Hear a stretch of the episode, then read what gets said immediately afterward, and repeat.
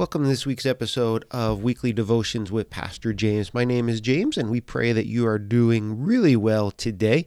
I hope things are going well for you. And if you're just joining us, uh, and this is your first episode, uh, you wouldn't notice anything different already. But if you've listened to us in the past over the last year or so, you will notice that I did not introduce this episode by saying, Welcome to this week's episode of Guarding the Well. Uh, reason being, uh, I decided to give a new name to the podcast. I thought with a new year, uh, we'd do a new name, and nothing else is going to change. Uh, this is still uh, about 15 to 20 minutes every week episode to um, to help you guard uh, your heart to have a better walk with the Lord. Our aim is still to help you have a better walk with Jesus, uh, but we thought with um, a new year we changed the name and we're doing it so that maybe it'll help other people find uh, the podcast to know what we're about here. Uh, when you look at or, or see guarding the well you're like ah, i don't know what that's about. So i'm not even going to listen. But maybe with um, you know weekly devotions from pastor james it gives you a little bit more of an idea uh, what the podcast is going to be about and so uh, that is our new name that's the reason why we have a new name nothing fancy nothing special just telling you that I'm Pastor James, and we're going to be doing a weekly devotion, uh, just like we have been over the last year or so. And so, if you've missed any of our episodes, you can go back and uh, take a listen to them. We always try to keep it about 15 to 20 minutes, always under 20 minutes. You're busy and don't want to keep you too long. And as I said, our aim is to help you have a healthier walk with Jesus. And that is what we are all about. And uh, if you're new with us, you could uh, connect with us. We, we haven't got it all updated, uh, but you can find us on Facebook at Guarding the Well. And then if you're also interested, you could pick up one of my two books on Amazon A Father's Love, Where is God in the Storms of Life? And the other book, um, you can get it's called guarding the well. And uh, you can get both of those books in an e format or uh, print format and you can find them there on amazon. And uh, if you don't mind uh, leave us a, a, review a comment a like uh, really helps with that that algorithm and really encourages us. So hopefully uh, hopefully you can take a chance in, in a moment to do that. But let me ask you this words. When you hear words, what comes to mind? Our words are they're something, aren't they? Uh, I was recently asked a question uh, that I'm going to be talking about in my Sunday school class at my church in uh, just a couple days. I was asked a question Where is the line between being loving and harsh with somebody? Have you ever thought about that? Like, where is that line? What is that line of you know, where you don't have to be loving, but you can be a little bit harsh towards them? Is there a line? And we're not really going to get into that this morning, but it, that question got me thinking about our words. The words that we say to people they, they can do a number on people And, in one one of many ways. Uh, I'll give you an example. When I was younger, and maybe you have this experience as well, but when I was younger, I got made fun of a lot. Uh, reason being is I have a bit of a speech impediment. I don't know if you ever picked up on it listening to uh, the podcast or, or whatnot. Um, I would I would spend probably 50 minutes to an hour and a half editing a 15 minute podcast if if I if I if I wanted to uh, because of my speech impediment. There are times where the words just won't come out. I'll say words uh, in in the wrong order. There's words that I cannot pronounce. Uh, it, it's just for a public speaker and for a pastor, it's not the best thing.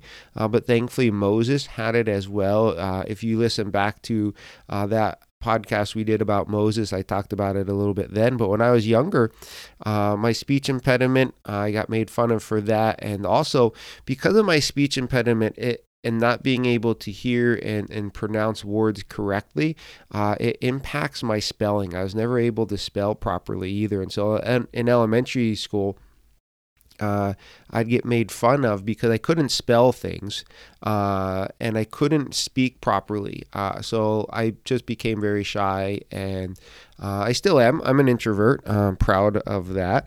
Um, I, I just like it. But I can remember the words that people would say to me. And there's been other times in, in my life, even as a pastor, where people people will say words to you and those words can be hurtful, uh, they can be damaging. Those words can uh, tear you down, knock you down a couple rungs of a ladder. And sometimes we need that. We, we just get prideful uh, if we're honest about it. But a lot of times, the words that are said to us, they're very harsh.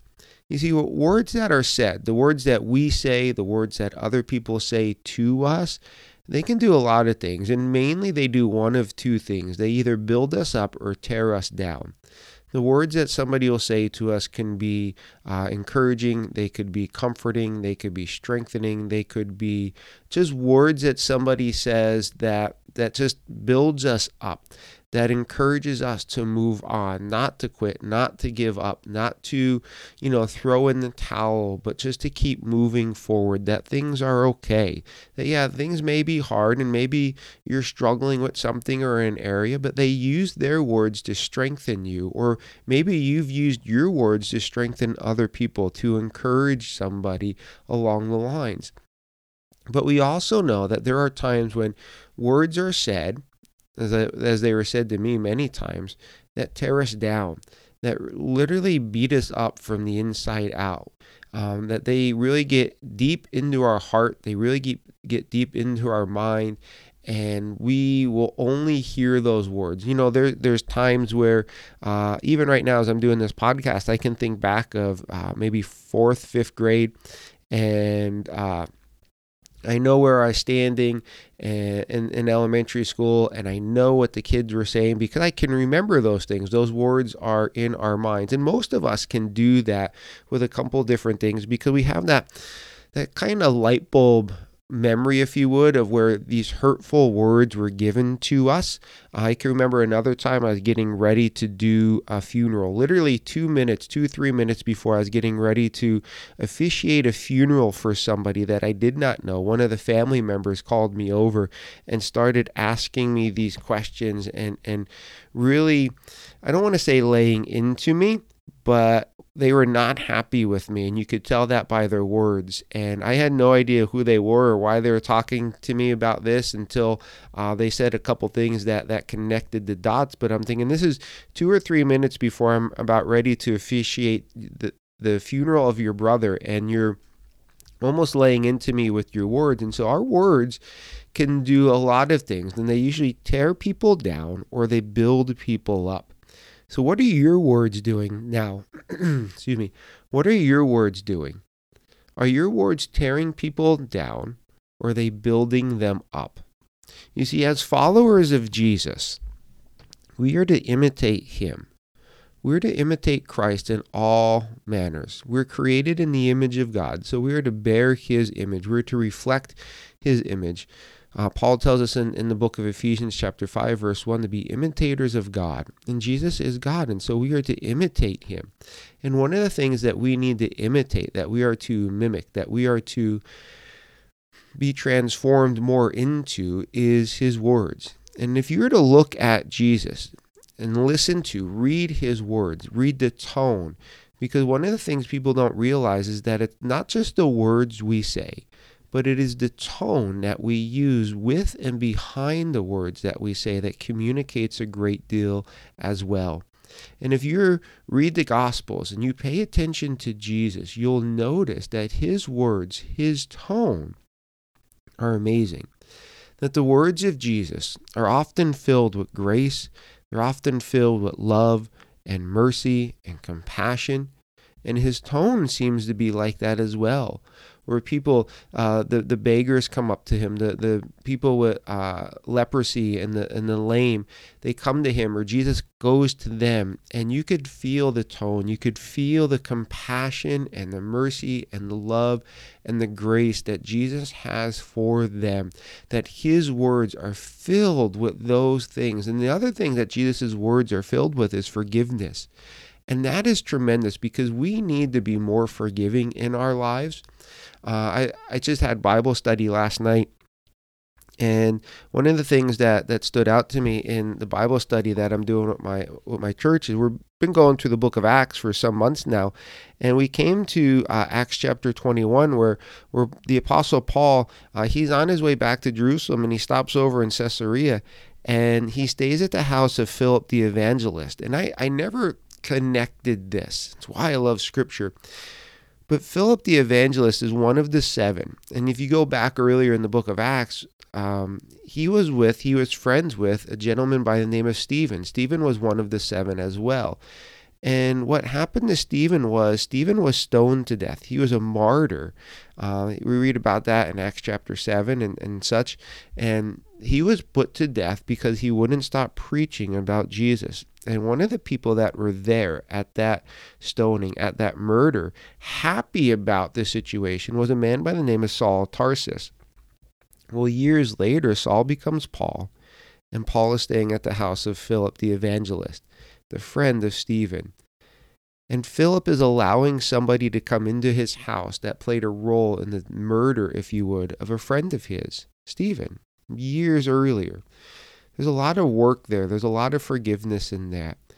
And we're to be more forgiving as people, and Jesus' words are filled with forgiveness.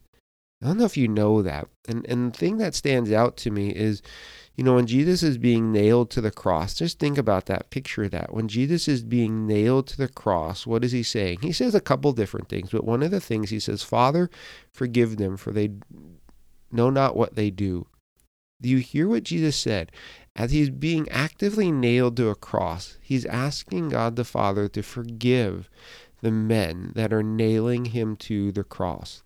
Like that that's that just blows my mind. I, I don't know if I'd ever be able to do that. I hope I would. I pray that I would be able to be that forgiving in a situation like that or even a situation less than that. But that's how Jesus' words were. They were filled with a grace and a forgiveness and a mercy and a love and a patience. And we are to imitate that, that our words that we say to other people are to be like the words of Christ, that we're imitating his words and his tone to other people. Now, don't get me wrong, Jesus' words were also filled with truth you look throughout the scriptures where Jesus calls uh, mostly the religious elite, the religious leaders, the Pharisees and the Sanhedrin out because of their um, just keeping of the law uh, too strictly, keeping people from God, not knowing God, uh, coming against Jesus and attacking him. And so Jesus' words were filled with truth. And so don't don't get me wrong, I'm not skipping over that. And sometimes when we speak truth, that may come across harsh. It may come across strong. And one of the reasons that happens is because sometimes truth is painful. It, it is. It, it's words that we don't want to hear. It's words that we don't want to say. I can remember back when the doctor told uh, my wife and I that our firstborn son had um, muscular dystrophy. And I can remember going to the specialist and him telling us that it's most likely Duchenne and uh, it's it's 100% fatal. Though, though you don't want to hear that type of truth. You don't want to hear things that aren't pleasant that attack you in one way or another attack what you believe what you what you would like and they come across as hurtful. They're they're strong. And Jesus had to do that and we have to do that. We need to speak truth into the life of people. But there is a way to speak truth into the life of people that is done in a way that is loving that is done in a way that is graceful that is trying to get the truth across and get people to repent or to understand something as opposed to us trying to just be harsh and to prove our point. And that's what Jesus does. And we're to imitate him. And one of the great areas in scripture that talks about our words is James chapter 3. And I'm not going to go through the whole thing because I told you we try to keep these about 20 minutes or less. But in James chapter 3, uh, the first 12 verses, James is talking about taming the tongue. He's talking about our words, and it's an incredible section of uh, scripture. And what James tells us in, in chapter 3 that our words can direct, that our words can uh, be like a rudder of a ship. It can Our words can be like a bit in, or, or bridle into the mouth of a horse, and a bit or a bridle it, it helps steer the horse, direct the horse. Uh, the rudder of the ship directs the ship so that our words, if spoken correctly, can help people and direct people to something that is good, or maybe even direct somebody away from something that is bad. You know, I pray uh, every time before I, I start, I hit the record button on these podcasts, I pray that the Lord would use my words to help direct somebody back to Him and to help direct them to have a healthier walk with Him. And so I pray my words are helping to direct you in some way or another because they're God's word. And so our words can do that. But James also tells us that our words can actually destroy as well. That just like a small fire is made by a small spark, one little word that we say can start a huge fire. Now, I don't know if you've ever done that, and I'm going to go out on a limb and say a lot of you have probably done that, maybe knowingly or not knowing, where you just said something. Maybe it was like a sentence of three or four words, or maybe it was just one word. Um, you know, not to get political, but uh, just maybe go back two years from now, about 2020, and if you just said Trump, you know, that could have lit a fire and people would have freaked out around you. Uh, not saying good or bad, but we know what that is like, but our words can do that. It can light a fire that is destructive and destroy people and things around us because of what we said. And then James goes on to say this, and I'm going to read these verses to you. It's the last part of that section, it's verses 9 through 12. And what James says is this He says, With the tongue we praise our Lord and Father, and with it we curse men who have been made in God's likeness. And that's always stood out to me because what James is doing, he's painting a picture. And what he's saying there is this with the same mouth, with the same tongue, we praise God, but then we curse somebody else. We curse our brothers. And then he goes on to say in verse 10 And in the same mouth come praise and cursing. My brothers, this should not be. Can both fresh water and salt water flow from the same spring? My brothers, can a fig tree bear olives or a grapevine bear figs? Neither can a salt spring produce fresh water. And what James is telling us there is that you're not going to get salt water out of a fresh spring, and you're not going to get fresh water out of a salt spring. You're not going to get oranges from an apple tree. And what the picture he's painting there is this that for the Christian, for the one that is following Jesus, our tongues, our mouths should not be producing both praise for God and cursing of men. That our words should not be uh, just praising the Lord and then destroying other people. That our words should not be lifting God up and praying for other people and then tearing people down at the same time. That our mouth should be a source of goodness and godliness and holiness and edification and encouragement and strength and comfort and truth and grace and mercy and forgiveness. And that our mouths, our tongues should not be a source of cursing, of bitterness, of complaining, of tearing people down. That our mouth should not be, cannot be a source of two different things. That our words are important and that our words need to be encouraging to others. So let me ask you this as we're getting into 2022, how's your words been? Think back over the last couple months and just ask yourself how your words are. You know, what are the words that you're saying in your life, doing in the lives of other people? What are the words that you're writing on Twitter or the words that you're writing on Facebook? What are they doing in the lives of others? Are they words that are trying to be bitter, condescending, the words that are trying to tear people down?